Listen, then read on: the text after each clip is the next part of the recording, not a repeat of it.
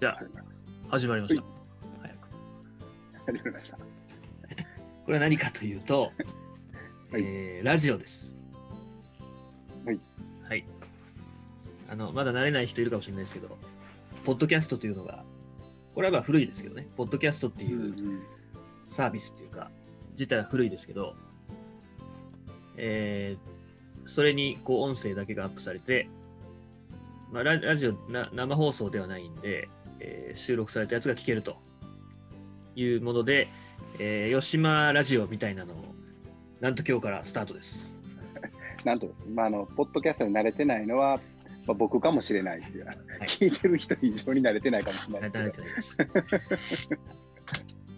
そうです。で、これは、あの、いろんなゲストの方呼ぼうと思いますが、えーうん基本は、あの、私、えー坂田光一で、えー今、吉島の所長をさせてもらってます。と、えーキャンプ長の山本さん、はいはい、はい私、山本良二があのやっていきたいなと思います。で、えーまあ、これ完全な思いつきなんで、えー その理由としては、まあ、70周年ですよね。うんうん。去年コロナだったんでちょっとイベントはできなかったですけども70周年、えー、吉島1950年からあのー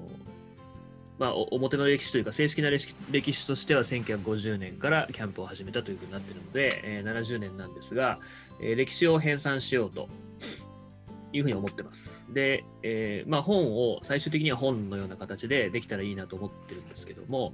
えまあ、若い人たちに向けて、え残していきたいこととか、まあ、それが本で伝わればいいですけど、えもうちょっと砕けた表現で、あの残れば、えー後で歴史を参照しようと思ったときに、まあ、役に立つこともあるんじゃないかなということで、えーこの音声であのひとまず残そうという、えーそれが趣旨です。で、私もいろいろ今まで、まあ、ブログみたいなのを書こうと思ったり、動画でなんか撮ったりってした方がいいのかなと、いろいろ、かなりいろいろやったんですけど、一番負担が少ないと思います。この音声であの残していくっていうのが。なので、まあ、あんまりこう、硬い内容というか、正式な内容にはならないと思いますけど、えーまあ、こういう形で、ちょっと歴史を振り返りつつ、うんうんひとまず2021年から1950年まで1年ずつ振り返るという、長いね。あの思いつきでね、ちょっと無謀な計画立てましたけど、えーで、まあ、1回30分ぐらいの番組で、まあ、月に何回か、あのお届けできればなというふうに思います。はい。えっ、と、山本さんはど、はい経歴経歴はどうなるんでしょうか？経歴というか。経歴、そうですね。吉島との始まりは2000年ね、まあ、領事さんにしようかな、呼び名はもう。ああ、はい。はい。僕は2000年に大学生1年生の時、大学1年生の時に、あの、リーダーとして、えー関わったのが、まあ、初めての YMCA で、まあ、もちろん初めての吉島ですね。で、そこからです。そう考えると、20年なんですよね。今39なんで、まあ、人生の半分は、油が乗ってる時期だねね。ちょっと乗りすぎてる感もある。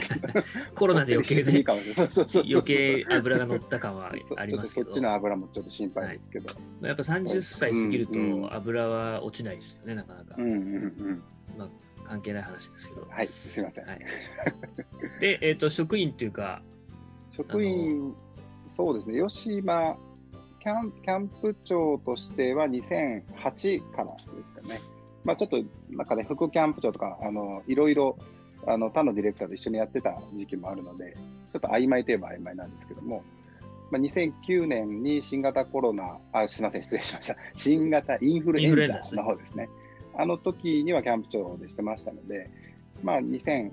年からっていうのが、あうん吉島のキャンプ場を担当してかなという。そうですね。で、今までずっとですもんね。そうですね。あの、兼務という形態だったんですけど、まあ、基本的にはずっとですね。そうですね。で、僕が2006年に。高野市に入って、で、1年目配属吉島で、で、うん途中ちょっと、あの他の部署行きましたけど、割とすぐ吉島に 戻って、かなり早かったね、あれね。かなり早かったですね。はいあの誰もが驚いた、知ってる人は知っている。戻ったんですよね。うんで、そこから数えると、えー、と所長ということになって、え4年かな ?5 年になると思うんですけど、という感じです。で、私は父があー YMCA の職員だったんで、えーまあ、YMCA は昔から知ってるし、い東山荘っていう静岡県御殿場市にある、えー研修センターですね。同盟の研修センターに父が、えー所長でついた時があったんで、えーそこがちょうど私の小学生時代で、えー東山荘で、あの学校から帰ってきたら遊んでたと。だけど YMCA のキャンプには行ったことないんですよ、僕。参加者としては。ね、すごいですよね。教育方針なのか。あよくわかんないけど、あのね水泳、ねはい、水泳はうんうん。某なんか違う、あの同業他社の水泳クラブ行ってたよううなん気がしまあ、すし、そうなんだ。はい、うんうん。で、キャンプに行ったっていう経験は本当になくて、うん。で、大学の時一回、あの東京 IMC のスキーキャンプに、あ、はいはい。はい、リーダーで行ったんですけど、まあ、大変だなと思ってすぐ辞めて、っていう感じです。で、まあ、思い思い立ってというか、就職でえー YMC にしようかなとうんうんいうふうに思って、えーとまあ、募集が限られてたこともあり、あの縁があって神戸 MC に入ったと。僕はそういう感じです。で、まあ、神戸、関西あんまり来たことなかったんで、神戸楽しみだなと思って来たら、あの、吉島だからって言われて、で、その時まで僕は吉島っていうのは、島であるってことも知らないですし、予想もしてないし、まあそういうなんか場所があるのかなと思って、それぐらいのイメージでいて、で、初めて当時の所長の山根さんですね。山根さん、これにもちょっと出てもらおうかなと思ってるんですけど、山根さんに初めて会った時に、免許、何持ってるって聞かれて、いや、自動車免許普通持ってますって言ったら、うんうんあの、船はって聞かれたんですよね。船は普通持ってないだろうと思って。持ってる人の方がね、少ないよね。うんで、あの、まあ、船の免許取ってきてって言われて、そのあたりからちょっとなんかこれはどういうことなんだろうなっていうふうに思って、で、まあ僕もあんまり深く考えるタイプではないんで、うんえーで、初めて吉島に行くってなったのが3月ですかね、春休みの、時にまず大学の最後かね。うんうんはい、当時のスタッフと一緒に吉島入るって言って、で、当時はまだ小豆島に行くのに、フェリーが今よりたくさんあったんで、えー姫路港発の最終フェリーっていうのがあって、はいはいはいはい。あったんですよ。姫路ありましたね9時、うんうんうん9時台発だったんですけど、うんで、そうすると、吉島に着くのが、まあ、そのキャンプ場に着くのが11時とかですね、夜中の。うんうんだからそれが僕初吉島で、あの真っ暗な、えー船着き場に降りて、そその辺からはなんかもう鮮明に覚えてますけど、えってここから船で行くのって。いう島もほとんど見えないもんね。見えないです。で、うん。バーッと行って、で、結構あのオリーブ丸って乗ったことある人わかると思うんですけど、飛ばすじゃないですか。飛ばすっていうかなんか変,、うんあの変ですけど、お音もなんかね、あの速いですよこう、うんうん。ちっちゃいし、うん。それよく覚えてて、で、まあ、桟橋に降り立ったばっかりで何もわかんない中で、えーと、まあ、吉島の中原付が走ってたりするので、うんうんそれでいきなり原付でノーヘルでバーッと上がっていって、あの、それ山根さんですけどね。で、僕は軽トラかなんかで一緒に上がって、これはいよいよすごい感じだなと思って。で、えー今思うと、所長室の、えー和室に、泊まってなるほどね。はいはいはい。でその日はもう遅かったんで、そのまま寝て、うんうんで、次の日に朝起きたら、まあ、吉島にいたっていう。うんうんそれが初出会いです、吉島の。なんか絵本みたいな感じだよね。物語というか、目が覚めたら。はい。目が覚めたらそこは吉島だったみたいな。うんで、その日に吉島をバーッと歩いて、えーそれはだからあれかな、研修のタイミングだったのかな。あ、でもそうか。僕らしかいなかったから。ですね。で、次もよく覚えてますけど、初仕事の時は土砂降りの日で、えー、トロの港まで、これも山根さんが迎えに来てくれて、うんで、もうカッパをもう着てて、もうとにかく土砂降りで、うんあ土砂降りじゃなかったのかな、でもカッパは着てたんですよ。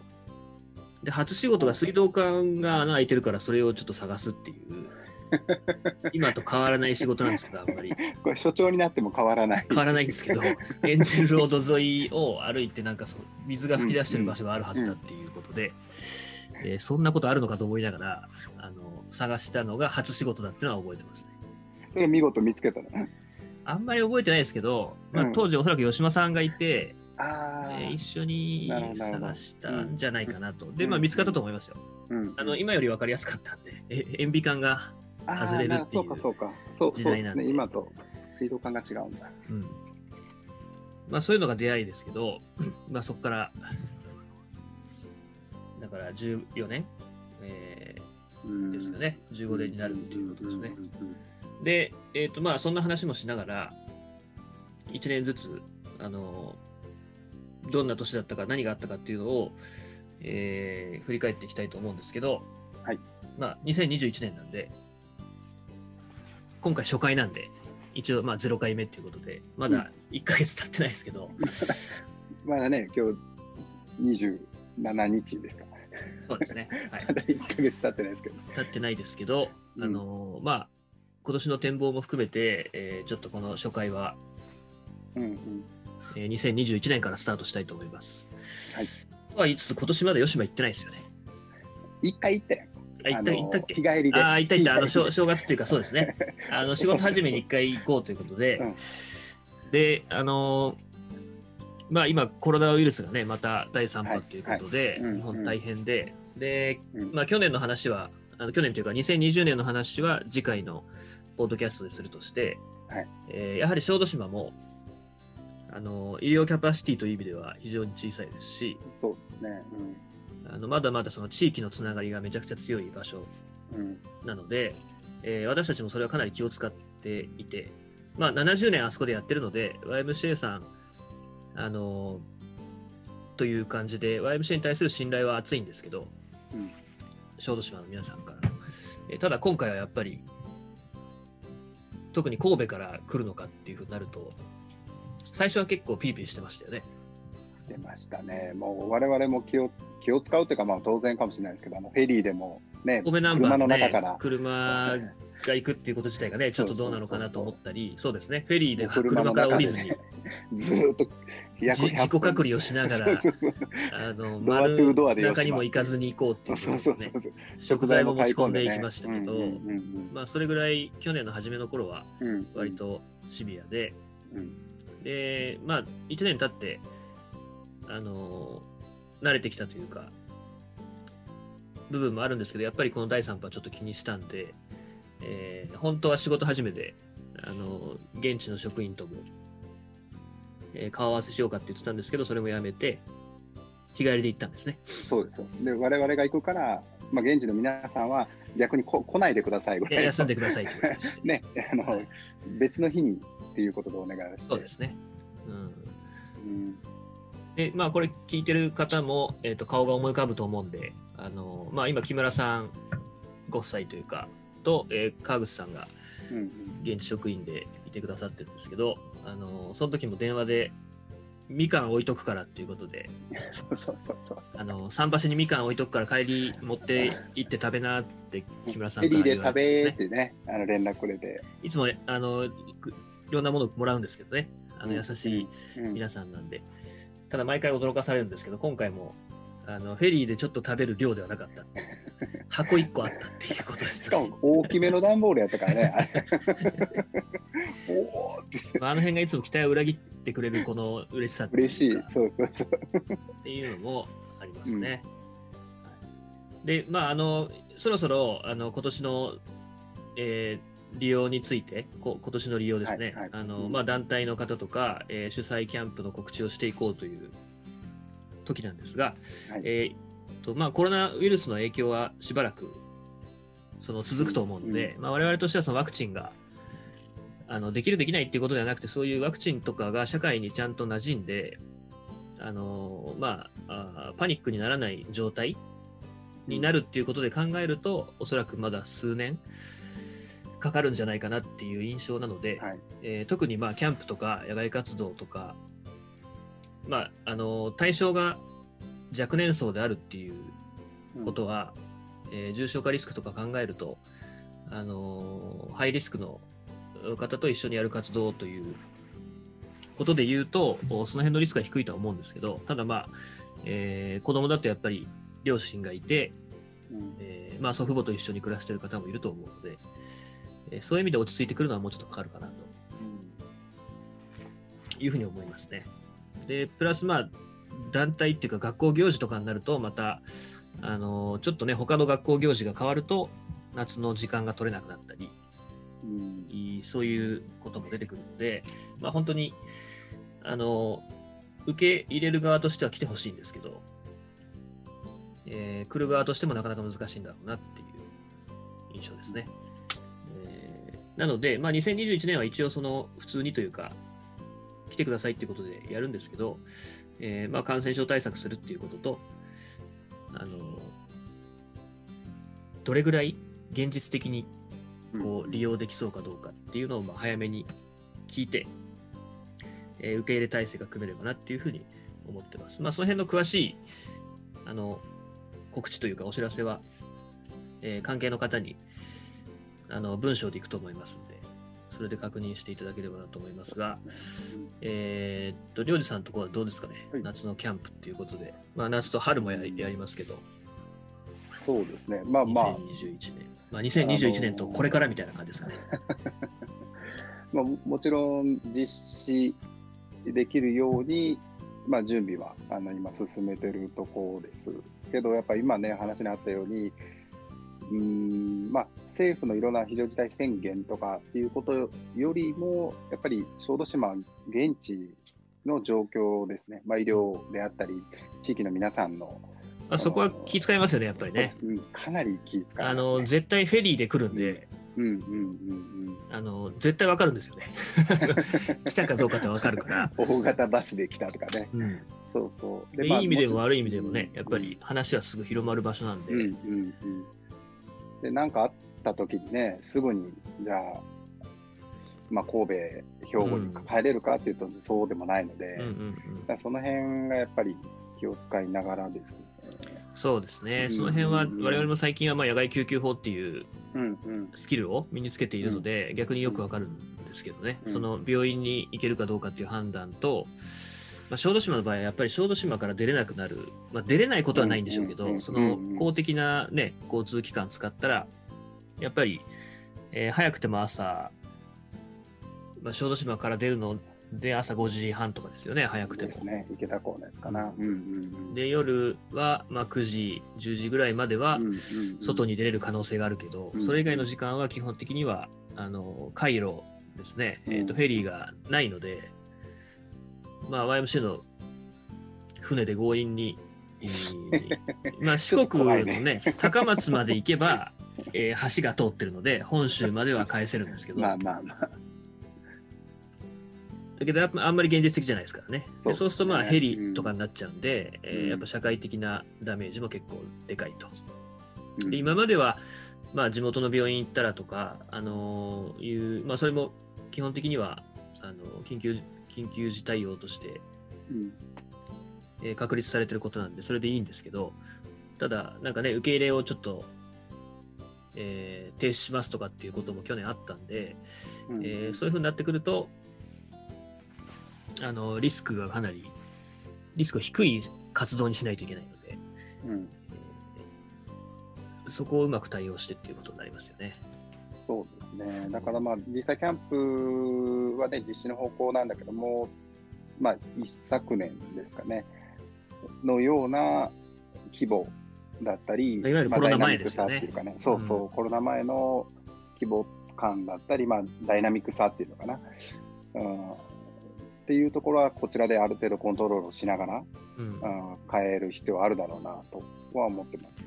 そうですね。で、まあ、オンラインがこういうふうに増えて、今これも、あの、 Zoom でつないで話をしながら、収録っていうか、録音してるんですけど、おまあ、こういうのも、えーまあ、もともとできたんですけど、うん。あの、ユーザーが増えたっていうか、慣れてきてる部分もあるので、まあ、事前に、いい注意事項であるとか、えー準備してきてほしいこととか、うんうん。心構えとかっていうのは、あの、オンラインでも今参加者の方に伝えれるはいはい。ので、そうね。えーそういうのをうまく使って、あのーまあ、キャンプに来る時には、えー、全くこう、あの僕が初めて吉島に行った時のように、全くもうどこで何するのか分かんないっていう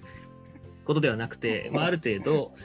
えー、前知識があったりとか、あもしかしたらあの兵庫県とかあの、まあ、それぞれの方でデイキャンプとかそういうのに参加してもらって、うんうんで、まあ、宿泊キャンプに来るっていう、えーそういうこう段階っていうか、が今までよりも丁寧にあのこちら側も用意した方がいいのかなとは思いますね。ということですね。で、まあ、2021年以降っていう話になりますけど、おそんな形で、ちょっとまあ、かなり左右されるんですね、我々も。あのまあ、今回も今、緊急事態宣言って出てますけど、えー今回ってこれ、公開がいつになるか分かんないですけど、今日1月の、えー27うん。にこれ喋ってるので、えーまあ、2月7日まで緊急事態宣言が出てるという状況なんで、ただまあ学校教育とかには特に今回制限はかかってないものの、まあ、キャンプやりますとかってその時期に 募集をするとかっていうのが、まあ、我々としてもそのやってもいいんだろうけど、その二次的な影響っていうかね、えーっていうのもやっぱり懸念するところなので、で僕も今 YMC 以外のそのアドバイザー的な仕事でやってるものもいくつかあるんですけどやっぱりすごい聞かれるんですよねそれどういうふうに考えますかっていううん。緊急事なるほどあの開催する日は緊急事態宣言はい。から開けてるんだけどうん。あの今募集を開始していいんだろうかとか、うんまあ、いろんなそのメディアの情報もありますしそれに振り回されてるような印象ですけどでまあ神戸 IMC としてはあのいろいろ疫学的なデータとか、えー参照してガイドライン作ってるので、まあ、我々としては、ね、そんなにぶれないんですけどうん。あのやっぱりこうコロナの直接的な影響プラスその社会的な影響っていうか、えーそれにかなり左右されると思うので、えーまあ、こまめに情報を配信しながら、えーできるだけ吉島をうまく利用してもらう、まあ、小豆島の医療キャパもお気にしながらっていうことで少なくとも今年来年は行くしかないのかなっていうふうに思ってるので、うんまあ、本当に新型インフルエンザの時も結構パニックになりましたよね。あの時はね、あの時はもろに夏に急にだったんでね、うん。キャンプ中止して帰るとかね、神戸は一番最初に出たから、そうです。全員がマスクしてっていうね、写真が、うんうんうんあの新聞の一面に載りましたけど、うんらその時とはまたちょっと違う、うんうん。まあ、世界中がこうちょっとパニックになってうんるので、あのなかなかこういう一年になるってことは言えないんですけど、まあ、そういうふうな言えない感じのシーズンがあと何回か続くんだろうなっていう心づもりで、えーまあ、やってますので、はい。まあ、ちょっとあの、サマーキャンプセッションっていうのを去年かな、始めたんで、それはまた別で解説しますけど、おまあ、えー、吉島ラジオということで、これ初回？はい。はい。まあ、我々の吉島の、吉島との出会いの馴れ初めと、まあ、2020年以降の展望というか、今の我々の印象っていうか、感触？うんうんっていうのを今日はお話ししました。で、えっ、と、次回からは、まあ、えー2020年から振り返って、はいえーい今から昔に、あの70はい、テネテネット的に、あの時間を逆行するっていう、後ろ歩きではい行き、ますか。はい。なるほど、なるほという回にしたいと思います。で、ど。はい。えー、とぜひいろんな方が聞いていただいて、で、えーまあ、あの公的なあの発表というよりは、えー、と我々の印象とかゲストの方の印象をベースに、いその世界観を、えー残したいなというふうに思ってるので、あのーまあ、我々の記憶がちゃんとある、えーその2006年ぐらいまでは実際働いてるので、えーよりその感覚が伝わりやすいと思うんですけど、それ以前ですね、は、あの、なるべくその時関わっていた方とか、えーに来てもらって、で、それもちょっと難しかったら、なんとか資料を当たって、えー、1年1年振り返っていって、うん。えーまあ、75年の年に75、75周年史歴史のあの、まあ、冊子をまとめれたらなというふうに思っているので、えー、そんな感じでこの番組は進めていきたいと思います。りょうさん何かありますか？と言いますね、75年まであと4年か。そうなんですよね。で、このね、次世代問題っていうのは我々もかなりリアルで、あの、まあ、りょうさん39歳。はい。はい。で、僕37歳なんで、うん、えー、まあ、まだ生きてるとは思いますけど、あの、次誰がやるんだって言われた時にね。いろんな人に聞かれるんだよね。あの僕らが聞きたいぐらいだけど、まあ、確かに大変な仕事なんですよ。これを仕事としてやるっていうのは、うん、なかなか大変で。で例えばそのキャンプの引率とかになるもうこれから大変ですよね、うん、その、うん、例えば新型コロナで言ったらあの、まあ、20代の大学生とかキャンパーに比べると30代40代っていうのはリスク高いじゃないですか。はいはい、で、えーとまあ、要介護の人と一緒に触れ合う可能性も高いじゃないですか。うんうんうん、そうすると引率者が一番危ないってことになるんですよね。うんうん、不特定多数とも合うしね、キャンパーだけじゃなくて。で、うんうん、結構ね、病院に危機するんですよね、キャンプディレクターの仕事っていうのは。うんうんうんで夏は怪我とかもありますけど、うんうん、まあ、去年の冬で言ったら僕インフルエンザの人4人かなあのスキーキャンプですけどこれは。志賀高原からね、はい、うんうん、で病院まで運んでうん去年はちょっと諸事情であのー、まあ修士論文を書いてたんで同時に、えー、寝る暇がなくて全然。あのー、キャンパーからも「あれ？佐賀さんどこ行った?」みたいな、えー、状態だったんですけど、まあ、スキーして、えー、部屋に戻って論文書いて病院運んで戻って論文書いてみたいな、うんうんうん。あの感じだったんで、まあ、免疫も落ちてたというか体力落ちてたんですけどでも、まあ、そこまで無理はしないにしろ、やっぱ病院緊急搬送って夜中だったりするし、はいはい、夜中に行くと朝まで帰ってこれなかったりするじゃないですか。はい、でその間に保護者の方に連絡してとかってなってくると、まあ、小豆島でもその思い出結構ありますけど、夜ね、船出して、病院行って、で、どうするみたいな話ありましたけど、体力的には結構しんどいですよね。うんうん、だ20代の時はまだなんか、あの、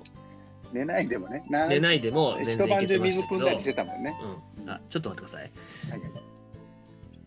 はい、そうなんですよ。まあ、あの、こういうことがあるんですけどね。はい、何の話してましたっけ、今。えっとね、えっと、えー、体力的にも大変だよねっていう。そうで、20代の時まではまだね、良かったですけど、あの、でそういうのあんまりこう暴露すると、余計この仕事やりたくないみたいな感じになると思うんで、ただまあ、アメリカとかにね、比べると、キャンプディレクターっていう仕事がそもそも認知されてないっていうことがあるので、まあ、こういう、我々は職業としてキャンプディレクターやらせてもらってるので、えー、これ別でキャンプディレクターチャンネルみたいなのも、やりたいと思ってるんですよ。ねうんうん、リーダーが聞きたいかもしれないね。そうですよね。だからあんまりその、まあ、ブラックなネタを隠す必要はないですけど、うんうん、あのまあ、キャンプディレクターっていうのは、このコロナ禍でより注目されると思います。あの直接的な体験とか、うんうん、えー、自然の中での暮らしとか、まあ、そういうのを通して人を育てるっていう仕事なんで、うんうん、えー、まあ、我々のその文脈っていうかね、あのだと感染症って結構身近だったじゃないですか。だから、はい、そうそう。今回ね、手洗いとかその、殺菌とかいろいろ隔離とかってやってましたけど、特にキャンプ場とか、あのキャンプ場から外に出てく遠征とか、うん、っていうのは感染症って結構あのハイリスクな疾病なんで、うんうん、えー、タイがね全滅する可能性がいつでもその部隊が全滅する可能性っていうのがあるのですごい衛生管理には気使ってるんですよねだからそういうのが、うん、あのスキルとしてあれば、えー、こういう感染症が蔓延した時にもその知らないよりは焦らないっていうか、うんうん感染経路とかができるよね。うん、よりリスクを減らすためにどうしようかな。じゃあこれしてみようか、こうしようかっていう。うん、で、そういうこと、まあすごい真面目に話したらそういうことも、あの、うんうん、単純にキャンプ体験とかサバイバル体験っていうことではなくて、あの、うん、人間がもともとどうやって生きてきたかっていうことと、あの本来、えー、道具がなくてもこれぐらいはできるんだっていうこととか、えー、そういうのも、まあ、うまく伝えれば、えー、伝わると思うし、今の時代だからこそ必要なスキルというか、力だと思うので、えー、まあ、キャンプディレクターっていう仕事があるんだよっていうことも、あの伝えていきたいっていうか、うん。残していきたいなというふうに思いますね。はい。うん。はい。そんな話でいいんでしたっけ？多分ね、だから、えーあの何でしたっけ？僕も緊張しててまだあれなんですけど、えーはい。これは重ねもうちょっとね、いろんな話が出てあのくるかな素人ラジオですから、いいんです。別に誰も期待してないですから。で、意外とあの作業をしながら聞き聞聞けるっていうね、いうことが、この、真面目に聞くんじゃなくて、そうです、真面目に聞かなくていいです。こんなのはね、あの全然聞き流してもらったらいいんで。はい。で、とは言いつつ、なんかリスナーからの手紙とかちょっと期待したいので、えー僕らの SNS でもいいですし、あの、この、これ配信されるのなんか、ポッドキャストとかでいろいろ配信されると思うんですうん。けど、うんうんうん。えーそこに書いてあるアドレス、トークアットマーク神戸山市あ ORG っていうのもあるので、えーそこになんかコメント寄せてもらったら、あの、ここで扱いたいと思いますので。なんか、暴露ネタとかでもいいですしね、あの年のあの時こんなことがあったらい。いし、そうですね。まあそれ特に我々が、あ、まあ、知らない、うんうん。ね、年代とかっていうのも、えー送ってもらえればなと思うので、うん。はい、えーまた次回お楽しみにしてください。はい、はい。じゃあ、えーっと、第0回目、ゼロ回。はい。はい。これから吉島トーク番組始まりますということで、はい。はい。引き続きよろしくお願いします。はい、皆さんよろしくお願いします。はーい。はい